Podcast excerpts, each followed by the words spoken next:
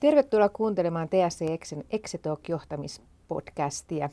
Turun yliopiston kauppakorkeakoulun johtamiskoulutusyksikkö TSE Xen täyttää tänä vuonna 40 vuotta ja sen tiimoilta olemme päättäneet sitten järjestää ja julkaista tämmöisen podcast-sarjan, jossa käsitellään tulevaisuuden johtamista. Ja podcastiin me ollaan kutsuttu vieraaksi mielenkiintoisia asiantuntijoita ja tutkijoita Turun yliopiston monitieteisestä yhteisöstä.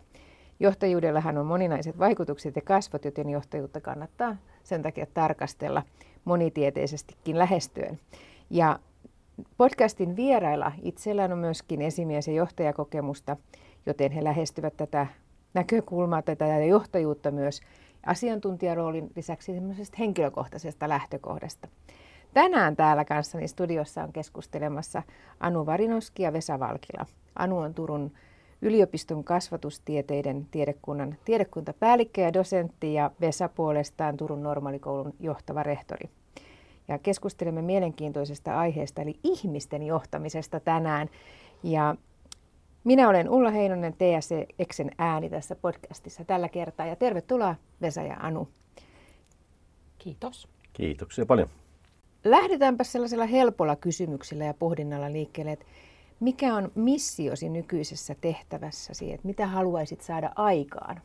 Aloitetaan vaikka Anulta.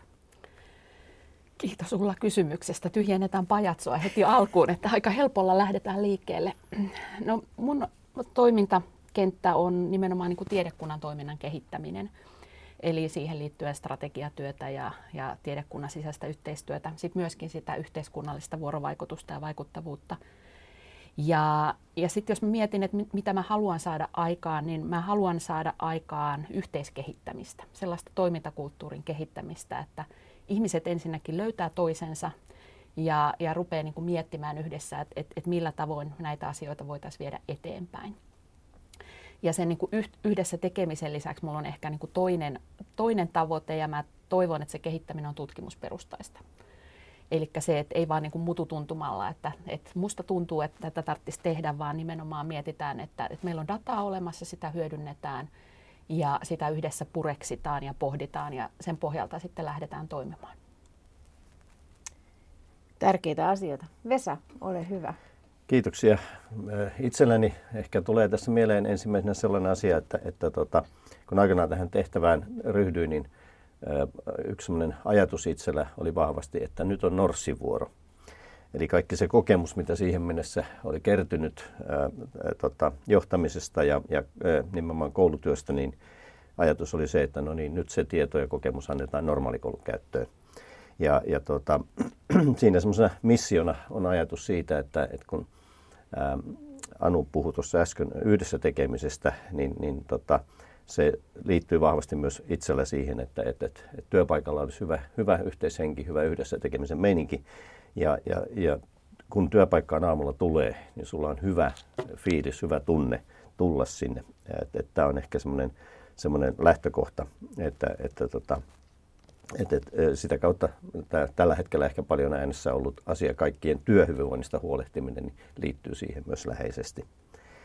Eli se taas sitten kytkeytyy siihen, minkälainen vuorovaikutus syntyy meidän kaikkien koko työyhteisön jäsenten kesken ja vuorovaikutuksen kautta sitten taas me päästään siihen, että mikä merkitys sillä työllä on. Ja silloin kun ihminen kokee, että työllä on merkitystä ja hän kokee, että hänellä on myös annettavaa sinne työpaikalle, niin silloin voisi kuvitella näin, että hänellä on myöskin silloin työpaikka, johon hänellä on aamulla hyvä tulla. Tärkeitä asioita.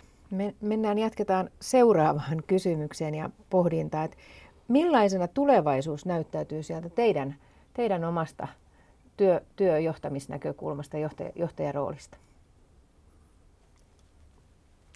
Joo, itsellä ehkä tulee ensimmäisenä mieleen se, että koulu on maailma, joka jatkuvasti reagoi siihen, mitä ympärillä tapahtuu. Eli me ollaan koko ajan keskellä muutoksia, joihin pitää varautua, joihin pitää valmistautua mieluummin proaktiivisella otteella, eli etukäteen, ja sitten myöskin vahvistaa sitten koko työyhteisön kykyä vastaanottaa näitä muutoksia, reagoida niihin, hyväksyä, ymmärtää niitä. Ja tässä taas se onnistui sitä paremmin, mitä vahvempi se koko työyhteisön tämmöinen yhteishenki on. Eli ajatus siitä, että lähestytään asioita ratkaisukeskeisesti ja tehdään sitä, löydetään niitä ratkaisuja yhdessä. Että tämä varmasti on niin kuin se keskeisin asia tuossa kohtaa. Ja sitten näihin muutoksiin liittyy tietysti tavoitteiden asettaminen ja sitä kautta mahdollistaa sitten reagointi näihin muutoksiin. Toisaalta sitten kun on kysymys normaalikoulusta, niin ajattelen myöskin niin kuin sitä myös laajemmalti, että en vain normaalikoulun näkökulmasta, vaan yhteistyönä tiedekunnan eri yksiköiden kanssa ja siinä, että millä tavalla esimerkiksi opettaja tutkijana voi ammatillisesti edistää omaa tekemistä, omaa kehittymistään ja minkälaisia resursseja ja mahdollisuuksia sitten koulu tarjoaa tähän ja sitten koko tiedekuntatasolla se tiedekunnan jäsenten kanssa tehtävä yhteistyö, niin ne on myös sellaisia asioita. Samalla lailla kuin sitten jos vielä siitä vähän laajentaa, niin sitten myös kaikkien normaalikoulujen keskinäinen yhteistyö, nimenomaan tutkimuskokeilu- ja kehittämistoiminnassa, niin nämä on sellaisia, että ne tulevaisuus tavallaan tehdään aika ison verkoston kanssa yhdessä. Sitä ei tehdä vain meillä koulussa, vaan tosiaan se näyttäytyy sitten aina vähän erinäköisenä siitä, että ketkä kaikki ikään kuin siihen verkostoon yhteisen piiriin kuuluu. Kyllä. Totta. Anu?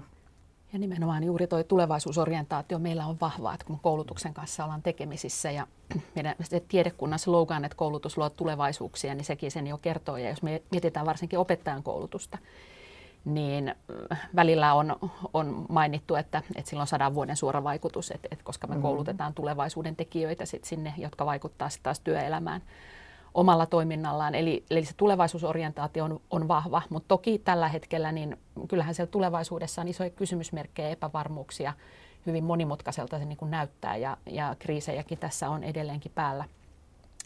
Et varmasti se, että et yksi mikä on pysyvää, niin on muutos. Et se me tiedetään, että semmoisen niin kuin haikailu jonkun vanhan pysyvän perään, niin sen ehkä voi melkein jo unohtaa, että siihen paluuta ei ole, että tilanteet menee eteenpäin. Mutta se, mitä varsinkin tulevaisuusorientaatiosta voisi ajatella, että myöskin koulutuksen kentällä on tärkeää pitää sitä toivoa yllä. Et niin kauan kun on elämää, niin kauan on toivoa. Kyllä. No jos ajatellaan tätä hyvää ihmisten johtamista, missä te kummatkin olette asiantuntijoita, niin miten te näkisitte sen tulevaisuuden johtajan vastuun? Anu, jos aloitat ensin vaikka. No entistä suurempana. Eli jos mietitään nyt vaikka jotain tekoälyä tai muuta, niin se tekoäly ei nyt ikinä johtajaa taatusti korvaa, vaan ehkä nimenomaan korostaa sitä inhimillisen vuorovaikutuksen osuutta siinä toiminnassa. Eli rooli on iso ja vastuu on iso. Toisaalta myöskin sitten vapausasteitakin varmasti. Yleensä siihen vastuuseen liittyy myös niitä vapauksia. Ja jos miettii, niin myöskin työpaikoilla samoja asioita kuin koulutuksen kentälläkin pitää ottaa huomioon. Et esimerkiksi niin kuin tasa-arvoon, saavutettavuuteen liittyviä, moninaisuuteen liittyviä asioita myöskin, että se semmoinen one size fits all -ajattelu, niin se ei varmasti enää ole tätä päivää myöskään työpaikoilla.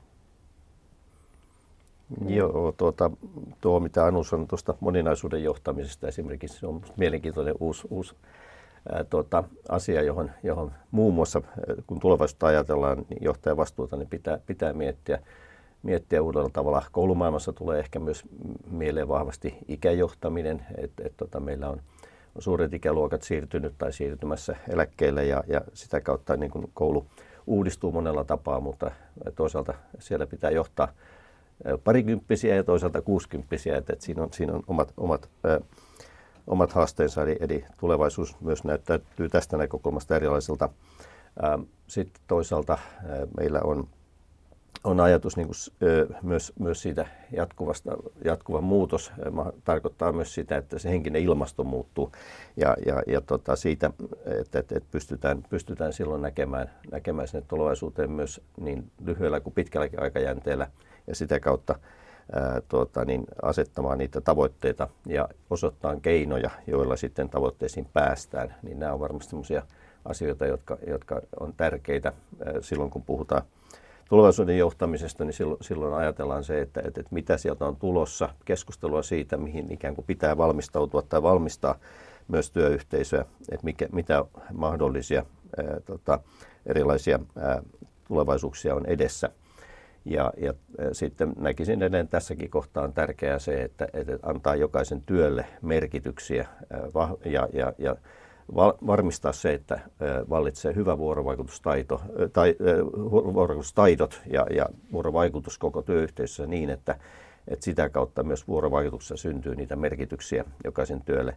Sitten mä näkisin semmoisen asian myös tässä tärkeänä, että kun ollaan tilanteessa, jossa muutoksia tapahtuu paljon, niin sitten muistetaan välillä myös pysähtyä katsomaan, että hei, missä asioissa on onnistuttu, mitkä asiat on lähtenyt toimimaan hyvin ja palkita myös työyhteisöä näistä onnistumisista. Niin näen, että tämä on myös niin kuin merkittävää, että on selkeästi tavoitteet, mutta sitten myös hetkiä, jolloin nautitaan siitä, että no niin, onnistuttiin hyvin, kiitoksia ja sitten taas eteenpäin. Kyllä, kiitos. Miten toteutatte tätä omassa johtamistyössänne näitä periaatteita, hyvän ihmisen johtamisen periaatteita? No, ensimmäisenä varmaan lähdetään liikkeelle siitä, että on tärkeää, että työpaikalla vallitsee avoin ilmapiiri ja luottamus, että on semmoinen reilu tekemisen meininki. Ja tässä varmasti taustalla on se, että mikä aikaisemmin mainittiin tuossa, että asetetaan selkeitä tavoitteita sille toiminnalle ja sitten myöskin varmistetaan, että meillä on sellaiset rakenteet, jotka palvelee näiden tavoitteiden toteuttamista ja resurssit, joilla varmistetaan se, että tavoitteisiin on ihan realistista päästä. Ja sitten työntekijöiden tukeminen, kannustaminen siinä työssään ja tavallaan luoda mahdollisuuksia, että no, meillä esimerkiksi koulumaailmassa, että opettajat, mutta myös muut työntekijät voivat onnistua siinä omassa työtehtävässään. Niin niiden resurssien tai mahdollisuuksien luominen on tärkeää, ja tätä kautta taas tullaan takaisin siihen merkityksellisyyteen, että kun sä koet, että sulla on mahdollisuus onnistua siellä työssä, niin se antaa niitä merkityksiä myöskin, jotka taas sitten motivoi eteenpäin. Sitten taas henkilökohtaisella tasolla haluaisi olla esimies, tai joka on helposti lähestyttävä, joka jossain määrin voi olla ennustettavakin ehkä toiminnassaan ja kuunteleva. Eli silloin kun työntekijälle tulee tunne, että häntä on kuultu asiassa, niin se on tärkeä. Eli sen takia johtajalla täytyy olla myös aikaa kuunnella ympärillä olevia. Sitten omassa työssä noudataan jaetun johtajuuden mallia, jossa sitten ei pelkästään työtehtäviä, vaan se koko se asenne siitä että ei ole talossa yksi johtaja, vaan me kaikki tavallaan niin kuin ollaan osallisia siihen talon johtamiseen. Vaikka nyt jaettu johtajuus tarkoittaakin sitä, että meillä on vararehtorit, asterehtorit, joilla on selkeä työjako, sitten on työryhmien puheenjohtajia, koordinaattoreita, eli sitä kautta toki tehtäviä on delegoitu, mutta sitten samalla siinä on taustalla myös asenne siitä, että jokainen on vastuussa koko työyhteisöstä, että ei katsota vain sitä omaa opetusta tai omaa luokkaa tai omaa ryhmää, vaan ollaan valmiita osallistumaan koko työyhteisön kehittämiseen yhdessä, ottaa vastuuta koko siitä työyhteisöstä. Eli silloin kun asenne on ja lähestymistapa asioihin niin tämmöinen, ja siinä on tahtotila, niin silloin me päästään siihen, että me viedään tätä taloa kuitenkin yhdessä kaikki eteenpäin ja jokainen pääsee osallistumaan ja vaikuttamaan siihen, minkälaista tulevaisuutta meidän työyhteisössä rakennetaan. Kyllä. Anu. Tästä on helppo nyökytellä, kovin tärkeitä ja tuttuja asioita.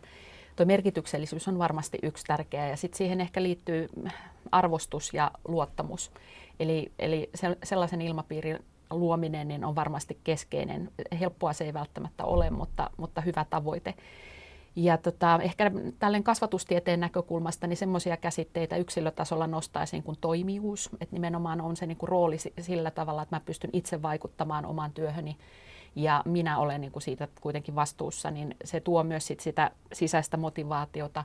Tehtäväsuuntautuneisuus on myös sellainen käsite, mistä paljon puhutaan. Eli se yksilön taso on niin kuin tärkeä, mutta sitten toisaalta se yhteisön taso. Ja ehkä mä oon ajatellut niin kuin omaa roolia, niin aina välillä sanon, että mä vähän Nokialle kilpailija, että mä oon connecting people. Eli niin kuin jotenkin tuoda ihmiset yhteen, koska sitten siitä voi jossain tilanteessa jopa sitten syntyäkin jotakin, mutta jos ihmiset ei edes kohtaa eikä tunne toisiaan, niin se yhteistyö on hyvinkin hankalaa. Ja sitten just siihen niin semmoiseen yhteisöllisen näkökulmaan, niin myöskin sieltä kasvatuksen kentältä tulee se semmoinen kontekstuaalinen näkemys. Eli se, että tilanteet on erilaisia, yhteisöt on erilaisia ja jotenkin ymmärrys siitä, niistä taustoista myös, että mistä niin kuin ihmiset tulee, mikä se toimintakulttuuri on, missä toimitaan, niin se ehkä se ainakin auttaa siinä sitten eteenpäin. Mutta et jotenkin varsinkin sen kehittämisen rinnalla, niin on hyvin tärkeää kuitenkin antaa sitä arvostusta siihen tilanteeseen, mitä nyt jo on. Ja tuo myönteinen palaute on niinku tärkeää, että on se sitten juhlimista, niin kuin Vesa sanoo, mutta nimenomaan myönteistä palautetta pitäisi tulla paljon ja tietenkin aiheesta ja mahdollisimman niinku laajoille kentille se kannattaa kuuluttaa. Tärkeitä asioita toitte esiin tässä. No, mitä te haluaisitte sanoa nykyisille ja tuleville johtajille, jotka nyt kuuntelee tätä meidän Exit Talk-johtamispodcastia, niin mitä te haluaisitte jättää heille niin kuin viestinä? Vesa, haluatko aloittaa?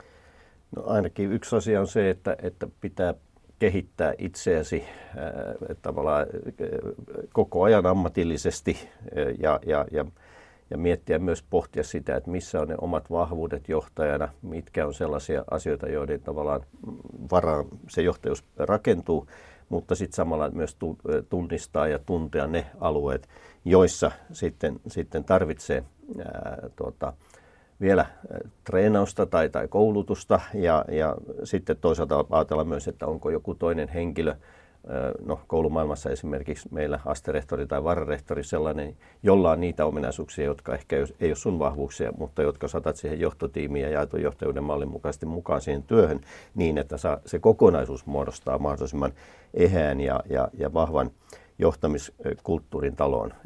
Se on ehkä semmoinen lähtökohta. Ja sitten se, että on se valmiusta asenne, että haluan kehittyä, oppia uutta ja sitten tietysti semmoinen jo ehkä nyt pakko toistaa tämä, vaikka se on niin jotenkin itsestään selvä, että huolehdi niin fyysistä kuin henkistäkin kunnosta, eli ruokauni, liikunta, kompo täytyy pysyä tasapainossa, että se on niin kaikki edellytys sille, että jaksaa, koska työssä on paljon ihmisten kohtaamista, paljon tilanteita, joissa pitää pystyä keskittymään hyvin, niin se ei onnistu, jollei vireystila on hyvä, eli näistä huolehtiminen on tärkeää. Ja sitten ehkä se että liittyen tähän että koko työyhteisö kantaa vastuuta, niin pyrkiä luomaan sellaisia yhteisöllisiä prosesseja, oppimisprosesseja työpaikalla, johon osallistetaan koko työyhteisö, koko henkilöstö ja luodaan sinne vuorovaikutuksia niin, että syntyy kokemuksia siitä, että me opimme asioita yhdessä ja kannamme vastuuta yhdessä, niin tämä ehkä on sellainen asia, jota kannattaa, ne on tietysti joka työpaikalla erityyppisiä hiukan, mutta se lähestymistapa siihen se, että mitä tämä yhteisö, jotta se olisi oppiva yhteisö, mitä siellä tulee tehdä niin, että me saadaan koko työyhteisön mukaan siihen prosessiin, niin tämä on varmasti sellainen asia, mitä jokaisen johtajan kannattaa siellä omassa yksikössään miettiä.